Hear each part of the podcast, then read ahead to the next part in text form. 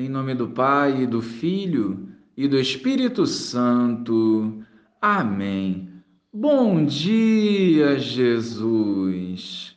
Faça morada em nossos corações, enfaixando as feridas causadas pela vida e nos curando para melhor compreendermos a tua palavra e assim vivermos retamente a tua vontade.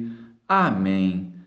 Naquele tempo, Jesus tinha entrado em Jericó e estava atravessando a cidade.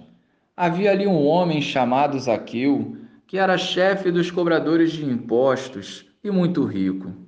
Zaqueu procurava ver quem era Jesus, mas não conseguia por causa da multidão, pois era muito baixo. Então ele correu à frente e subiu numa figueira para ver Jesus, que devia passar por ali. Quando Jesus chegou ao lugar, olhou para cima e disse: Zaqueu, desce depressa, hoje eu devo ficar na tua casa. Ele desceu depressa e recebeu Jesus com alegria. Ao ver isso, todos começaram a murmurar, dizendo: Ele foi hospedar-se na casa de um pecador. Zaqueu ficou de pé e disse ao Senhor: Senhor, eu dou a metade dos meus bens aos pobres. E se defraudei alguém, vou devolver quatro vezes mais. Jesus lhe disse: Hoje a salvação entrou nesta casa, porque também este homem é filho de Abraão. Com efeito, o filho do homem veio procurar e salvar o que estava perdido. Louvado seja o nosso Senhor Jesus Cristo, para sempre seja louvado. Zaqueu, o homem rico e poderoso, considerado impuro por ser cobrador de impostos. Em seu interior, um desejo enorme de ver Jesus o faz superar suas limitações, ou seja, ele não mediu esforços para ver o Senhor.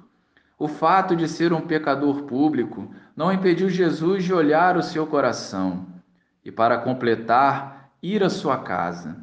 Jesus se autoconvida, pois sabe que Zaqueu o acolheria e a sua vida seria transformada.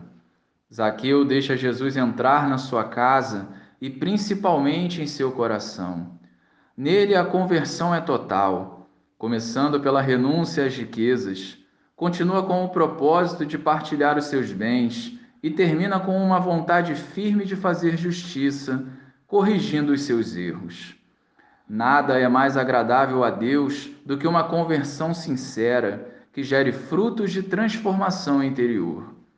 Essa mesma salvação que alcançou a casa e a alma de Zaqueu quer alcançar também as nossas vidas.